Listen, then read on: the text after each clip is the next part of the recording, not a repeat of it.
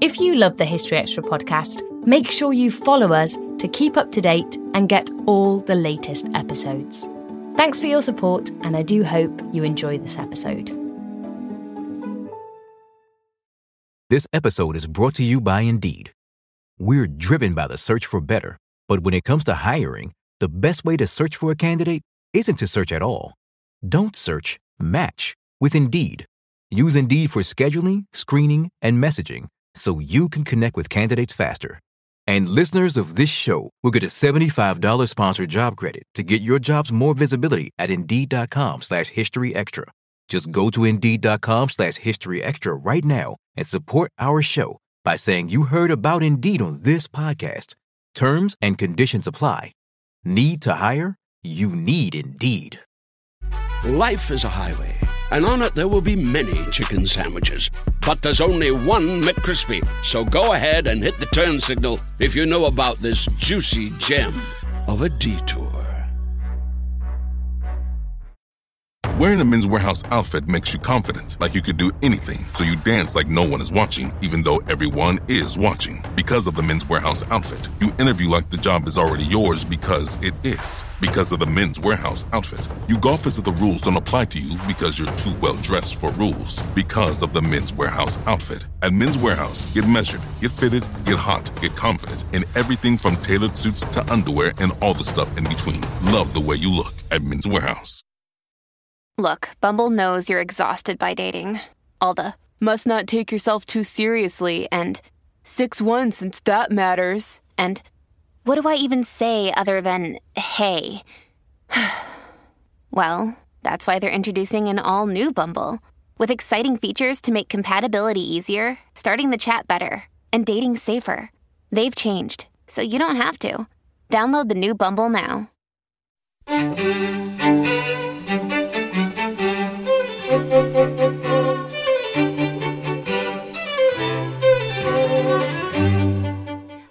And welcome to the History Extra podcast from BBC History Magazine and BBC History Revealed.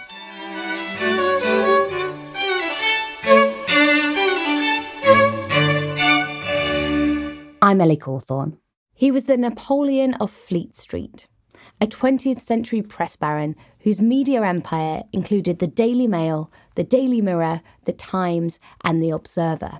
This immensely influential man was Lord Northcliffe, and he used his power to bring down prime ministers and help Britain defeat Germany in the First World War. A hundred years after his death in 1922, the historian Andrew Roberts has written a new biography of Northcliffe, and he reflects on this remarkable life in conversation with Rob Attar. So, Andrew, towards the end of The Chief, you describe Lord Northcliffe as the greatest newspaperman in British history. For those of our listeners who may not know too much about him, I wonder if you could briefly summarise some of his achievements. Well, I call him the greatest because he, at the time of the outbreak of the Great War, owned 40% by circulation of the uh, British press. And he was the man who founded the Daily Mail in 1896, who founded the Daily Mirror in 1908, who bought the Observer and also owned the Times. So, four great newspapers that we still have today uh, were either saved by him or actually started by him and uh, saved from bankruptcy in the in the case of uh, the Times and the Observer. So you have somebody who uh, was a great newspaperman. Um, I do also point out, though, in that uh, introduction, that although he was a great man, he wasn't a particularly nice man. Uh, he had he had character flaws and, and failings that were enormous. But um, set against that, what I argue in the book is that he put forward ideas that were absolutely essential to winning the First World War. Great. So there's quite a lot of things to unpack there, and we'll try and go through some of them as we continue this conversation. Um, I wonder if we could actually start though with looking at his early life, because unlike many other luminaries of the age, he actually came from a relatively modest background, didn't he? What can you tell us about his upbringing? Well, I think uh, less than modest. I think um, it might be said. He uh, his father was an alcoholic uh, school teacher in Dublin. Um, an Englishman who was uh, who was working in Dublin, who met his mother, who was Anglo-Irish and very much the matriarch of the family, because when his father went off drinking, she was the one who brought up the eleven children, and um, and Northcliffe worshipped and idolized his mother for the rest of his life. And um, he, they were incredibly poor. Uh, there's one point, actually, ironically enough, when um, she had to wrap her children, the youngest children, up in newspapers to keep them warm at night and so it was a uh, it was a it was a real hard scrabble existence uh, in his early years, and he wanted to make money partly so that he didn't have to worry about that kind of thing um, ever again for the rest of his life. But he wasn't driven by money; he was driven by ambition and uh, and power. And so yeah, so he despite this even as you say, less than modest background. He was only about 30 when, when he founded the Daily Mail and, and became, became a huge success. How would you explain such a a quick rise to prominence? Um, the, I'd say it was because he didn't go to Oxford or Cambridge. He instead uh, decided to become a journalist at the age of 15. And he, in that uh, Victorian Fleet Street uh, way, you know, there was, there was a lot of fascination for reading. Um, there was a newly literate uh, class. Um, I mean, everybody in, in, uh, in Britain under the 1870 Education Act had to be able to learn to read and write. And so you, by the 1890s, mid 1890s, um, you had this extraordinary, um, huge new population of people who wanted not only to read newspapers and find out what was happening in the world, but also wanted to be entertained. And what Northcliffe was brilliant at doing was to make journalism interesting. He invented the short paragraph, he invented the grabbing headline, he got rid of the pages and pages of uh, of um, parliamentary reports and so on that people found boring, and instead put in snappy, um, entertaining paragraphs, and so people read his papers. And am I right to say that he actually also worked in magazines for a while before he began his newspaper career? It was magazines that he made his money. In fact, um, he he started off a magazine called Answers. The long long version is Answers to Correspondents about every subject under the sun, and uh, and they were they were a lot of them, quite frankly, sn- silly sort of snippets of uh, of factual information, which were interesting and amusing. But uh, uh that's the way that he and his brother Harold, um, Harold Harmsworth, who later became the first Viscount Rothermere, um, made their money. And it wasn't until they had uh, they were selling over a million um, copies of their magazines weekly that they uh, then turned to newspapers. So the Daily Mail is one of the publications perhaps he's most associated with. What were his intentions for the paper when he founded it? He wanted to make what he called a penny newspaper for a halfpenny, uh, whereby um, people completely regardless of class, uh, but appealing very much to um, to the sort of um, newly uh, powerful middle lower middle classes and middle classes would read a newspaper that was patriotic um, that was not uh, under the thumb of the establishment that would uh, take the people's views and um, and which would be read in vast vast numbers. You know it was very much intended to be a mass newspaper. Um, he started off actually with 60 dummy runs. Hugely expensive way to go about it uh, to make sure that when the newspaper actually did finally launch in May 1896, that it was going to be a success. He took out a huge advertising campaign. Um, railway bridges were plastered with adverts for the Daily Mail, and so it really was intended to be a uh, a really a, a world changer. And um, the extraordinary thing is how immediate it was. The first day it sold 376,000 copies, and very soon it was uh, it was selling a million copies daily. So, as we discussed earlier, not only did he have a mail, he also had the Mirror, the Times. And how powerful a media figure was he? How far did he dominate the media landscape? He's the most powerful media figure in in British history. Uh, he dominated it far more than any other single newspaperman uh, has before or since. and um, and he made sure politicians knew about that. You know, he did. He really would uh, throw his weight around. He was instrumental in bringing down um, Herbert Asquith and his uh, and his government in 1916 and bringing David Lloyd George to the Premiership. He was um, constantly fighting battles on every front. He had cam- newspaper campaigns that would. Um, that would be immensely influential politically. Uh, sometimes he failed. He tried to get the British people to wear a new kind of hat. Uh, for example, which uh, didn't come off. But overall, it was astonishing how um, powerful he was. So it's fair to say that he used his um, media influence to try to shape causes that mattered to him. He didn't give his editors and journalists full independence. No, certainly not. Um, he had to with the Times at the beginning because of the deal that he'd struck in buying the Times in March 1908. And it wasn't really until the summer of 1911 that he was able to establish dominance over the um, editorial of the of the Times, and even there he had to tiptoe. Uh, luckily, he had an editor in Geoffrey Dawson, who was originally called Geoffrey Robinson, who was at the beginning um, willing to interact with him. They later fell out, and uh, and um, Dawson resigned. But nonetheless, uh, there was a there was a certain to and fro when it came to the Times. But as far as the Mail was concerned, and the other papers, they um, did what they were told.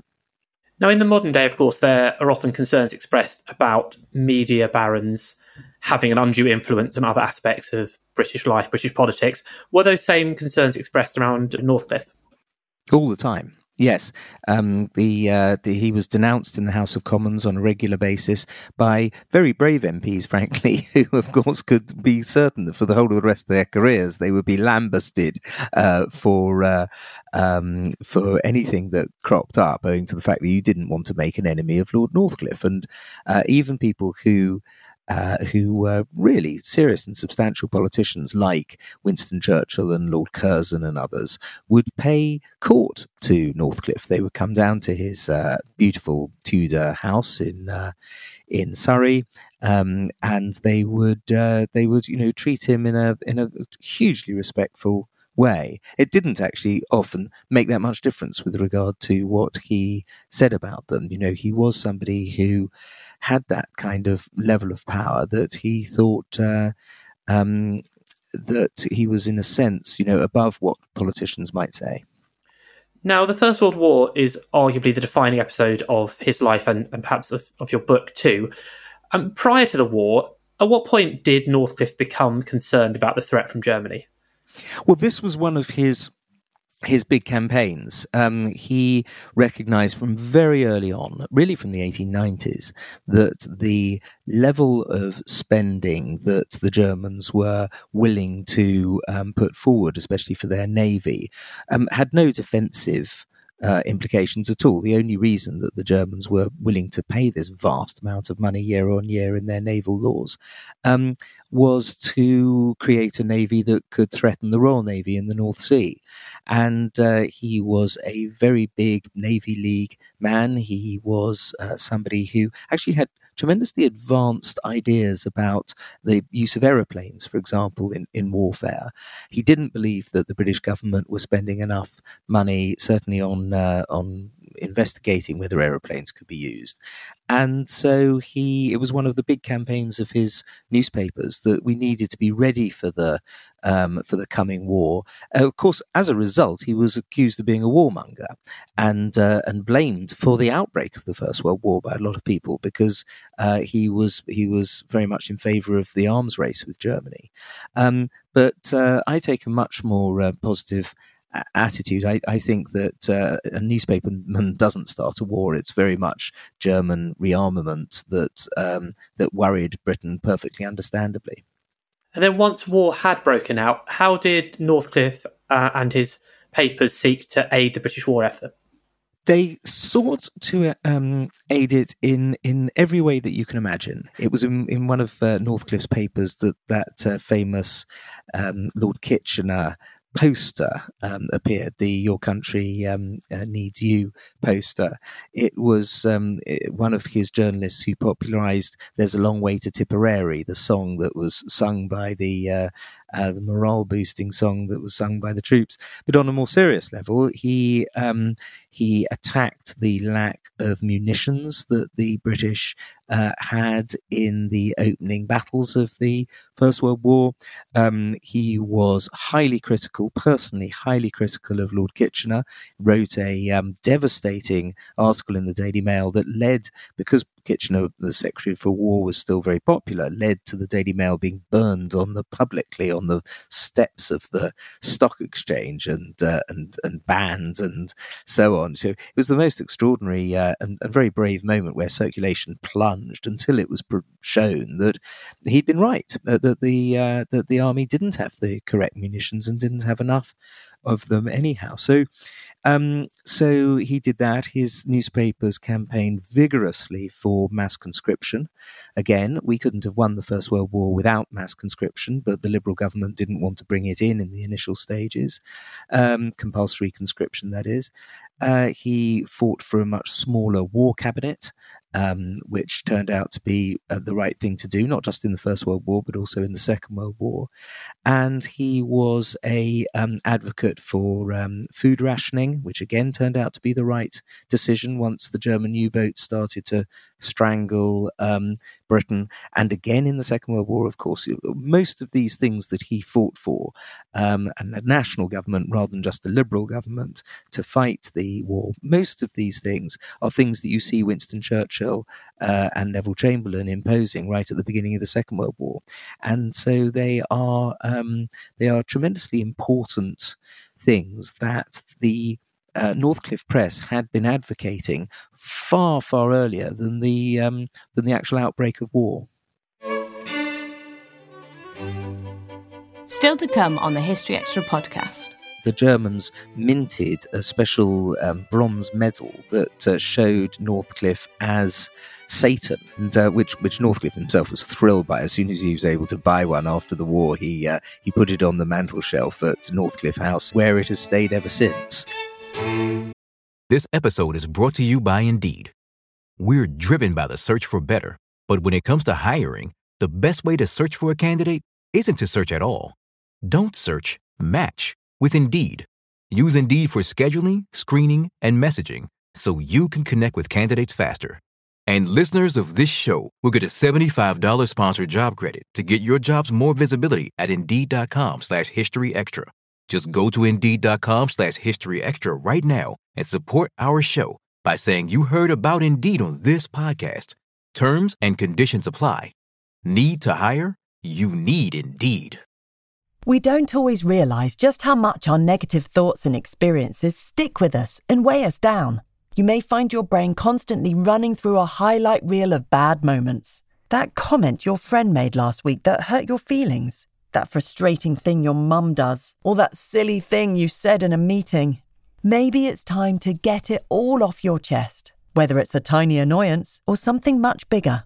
Talking about it can give you some relief and lead you to a potential solution. That's where therapy comes in. It's a safe space to share whatever's weighing you down and learn to process it so your internal highlight reel can focus on the good stuff. And BetterHelp offers affordable online therapy on a schedule that works for you. Connect with a licensed therapist by text, phone, or video call. Start the process in minutes and switch therapists anytime.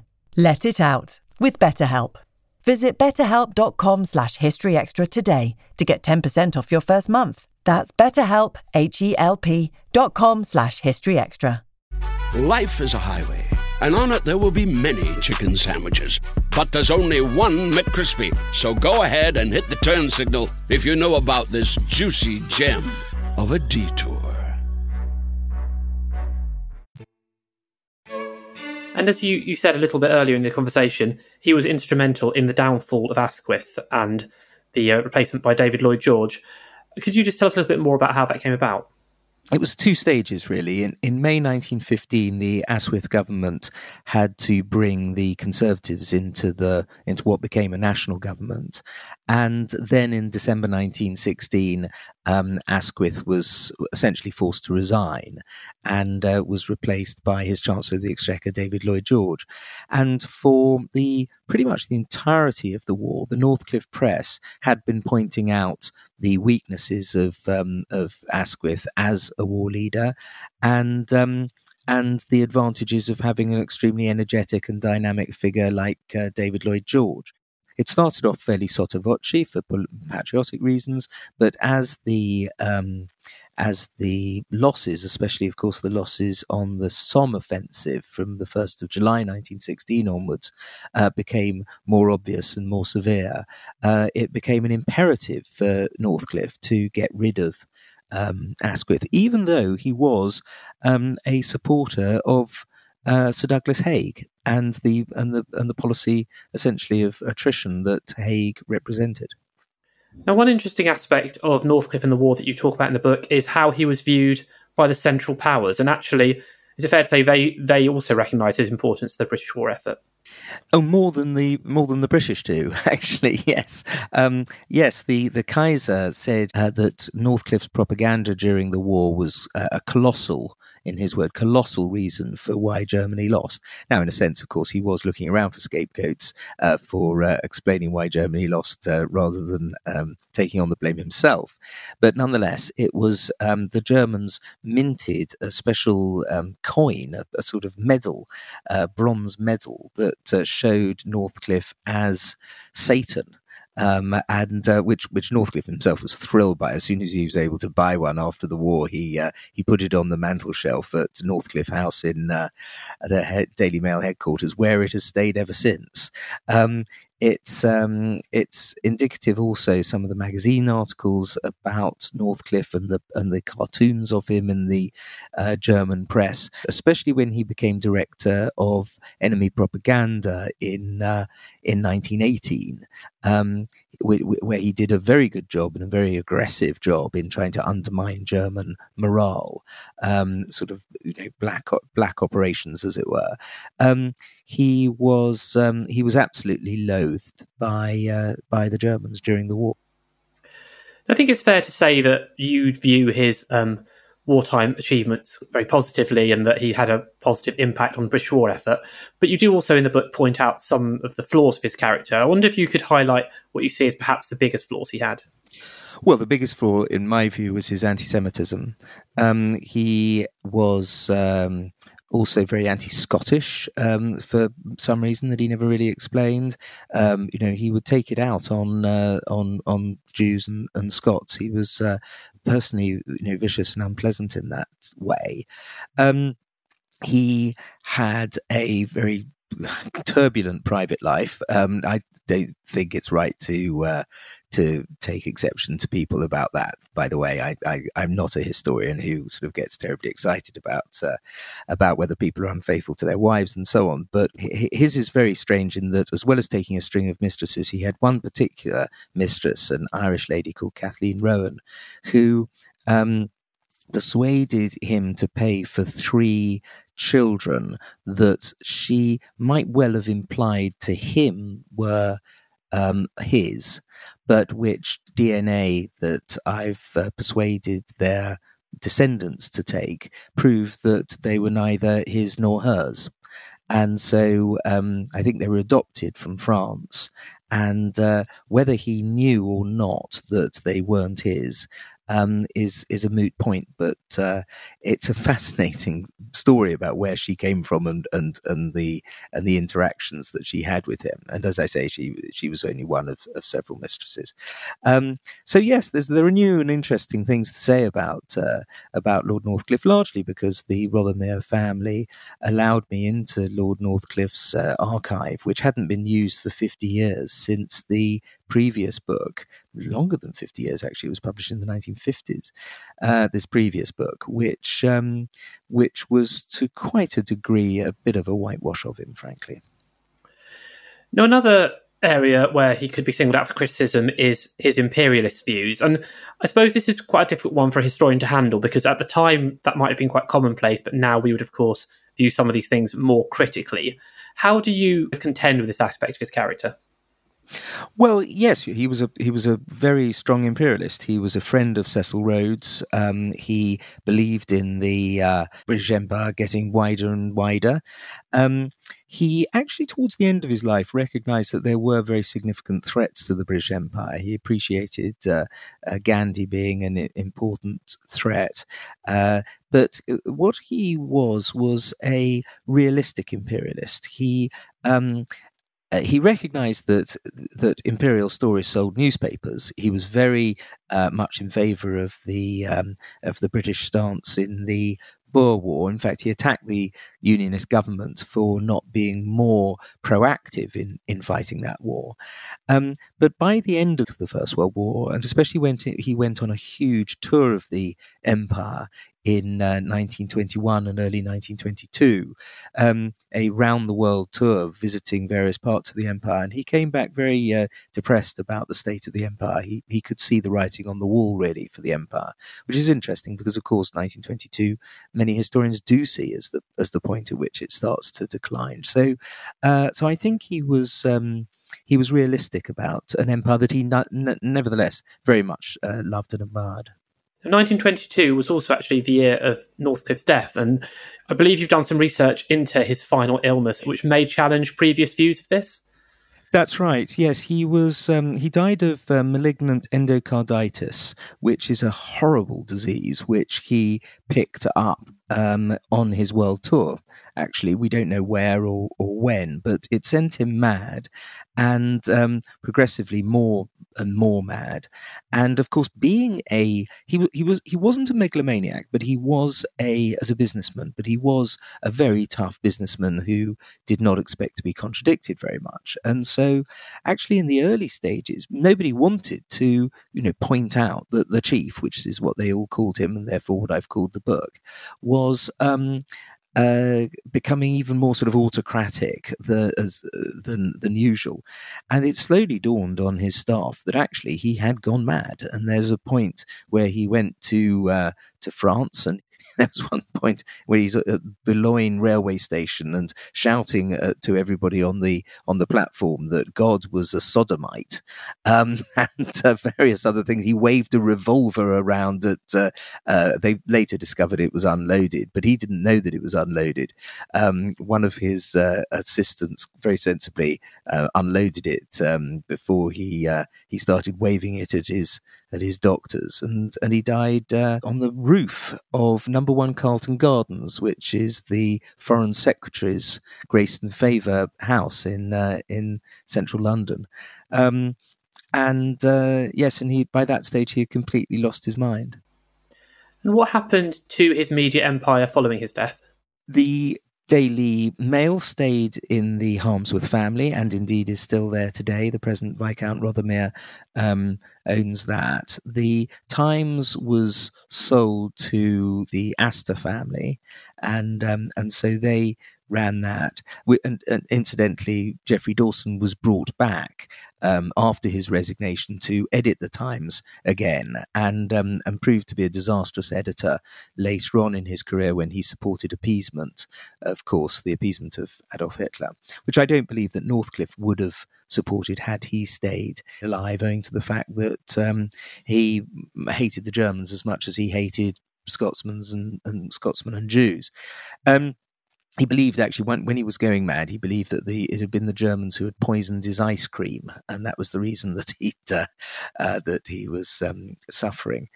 But uh, oh, and by the way, also something I ought to have mentioned in the last question was, of course, lots of people at the time thought it was syphilis that was killing him, and um, because several of the symptoms at the beginning, at least, of this madness can come from syphilis, but actually, uh, syphilis does kill you in a in a in a different way uh, towards the end, uh, and and that and some various other doctors' analyses uh, make it clear that in fact it was malignant endocarditis, not syphilis. Northcliffe, Lord Northcliffe died almost exactly 100 years ago. How do you think he, if he could be miraculously brought back to life, would view the press 100 years on? I think he'd be quite impressed with um, with a lot of it. I think uh, the fact that the Daily Mail is still a, a, huge. I mean, globally, it's uh, I think the second biggest online newspaper in the world after the People's Daily of of uh, Beijing. Um, so he'd be impressed with that. I, uh, I, he would love the fact that uh, Rupert Murdoch owns uh, and runs the Times newspaper, owing to the fact that uh, Rupert Murdoch's father, Keith Murdoch, was a protege of Northcliffe. In fact, he was so much a protege that he was nicknamed Lord Southcliffe. Um, he, uh, he he admired um, Keith Murdoch, later Sir Keith Murdoch, hugely because of uh, Murdoch's opposition to the Gallipoli campaign, which, um, uh, of course, led to, to, the Times denouncing that uh, expedition uh, and therefore led to Lord Northcliffe's long friendship with Winston Churchill uh, breaking up in in uh, in disarray and disaster. Um, but he thought that the the bravery that um, that Keith Murdoch had shown in denouncing that expedition was uh, was really admirable and stayed very friendly with him for the rest of his life. So I think he'd be immensely uh, uh, chuffed to see that uh, that Keith Murdoch's son owned the paper that he uh, that he loved and was forced to obviously in his in his will to sell. Now, I suppose anyone listening who's thinking about modern day press barons would probably think of Rupert Murdoch first of all. Do you see many parallels between Murdoch and Northcliffe? Yes, I do. In fact, I, I think um, the way in which neither of them see themselves as establishment figures, and and rightly so. I mean, um, uh, that's an obvious uh, one. I think the way that they don't allow people um, friendships, you know, and and uh, and personal capacities to get in the way of the story. Um, the story is all. They put the readers first. They want the truth to be out there, and uh, even though it might be. Um, uh, personally or politically inconvenient. You know, the, the, the story comes first. And I think that's something that Northcliffe very much passed on to Keith Murdoch, who has passed on to Rupert Murdoch. Um, I think they're, of course, their politics are both right wing uh, and uh, very um, strongly anti-socialist in the uh, in the way that uh, Lord Northcliffe very much was. Uh, he he allowed Labour people to put their point of view in the in the uh, paper. In fact, it's very interesting in the 1918 election that um, several leaders of the Labour Party were allowed to write for the Daily Mail. Um, but um, that might have been partly because by that stage, uh, Northcliffe had fallen out with David Lloyd George and wanted to bring him down uh, disastrously, and and uh, and as it turned out, uh, in vain. I also see quite a lot, of course, in the um, in the form of journalism. You know, journalism as entertainment, journalism sh- with short paragraphs that grabs the attention and and sort of never lets it go. I think that is something that you see. There's very much less long form journalism, endless uh, repetition of what's been said in the House of Commons and so on, that uh, was typical of Victorian England and which you very rarely uh, get any longer. Lots of people say, rather sort of grandly, that they wish that there was more long form journalism. But um, the attempts that people have made to repeat it uh, never tend to sell because we just don't have the time. That uh, that yes, his uh, I think he would recognise the British press and be um, and be proud of it. And he'd also be thrilled, of course, that papers like the Mirror and the Observer uh, still exist. You know, both of them um, nearly went bankrupt whilst he was um, bailing them out, and uh, and the fact that they're still here hundred years after his death, I think he would uh, he'd be delighted at as well. Then and now, the idea of having a single person with so much power over the media can be quite controversial. I mean, on balance, do you think someone like Northcliffe paid a, had a positive impact on British society because he was able perhaps to stand up to the government, whereas others couldn't have done? Or was it dangerous to give one man so much influence in the country without having been elected? Well, you'd never have um, the Monopolies Commission allow one person to have forty percent of the um, of the British press today. I mean, that would be a complete impossibility. So, you know, I I, I am a believer in the uh, in in competition. I do think it sharpens up product and uh, and energies uh, hugely. Um, equally, uh, I think that you know there was one time when, when Rupert Murdoch was criticised for uh, for interfering with his newspapers, and he said, "I don't interfere with them; I own them." You know, there's there's, there's a difference. If you have the the preference shares that dominate a, a company, then you should have every right to say whatever you like within the libel laws. And uh, I think it's very important for free speech in this country and the concept of free expression that we should have a wide um, and large number of newspapers from a varied uh, political background, and uh, and that was um, not something that Northcliffe was particularly interested in. He very much wanted newspapers that were going to uh, going to reflect his opinions. And but fortunately, fortunately, his his more repulsive opinions about Jews and Scots and so on, of course, he did not put into his newspapers. His newspapers weren't bigoted in that uh, sense. That was Andrew Roberts, the Chief, The Life of Lord Northcliffe, Britain's Greatest Press Baron, is out now, published by Simon and Schuster.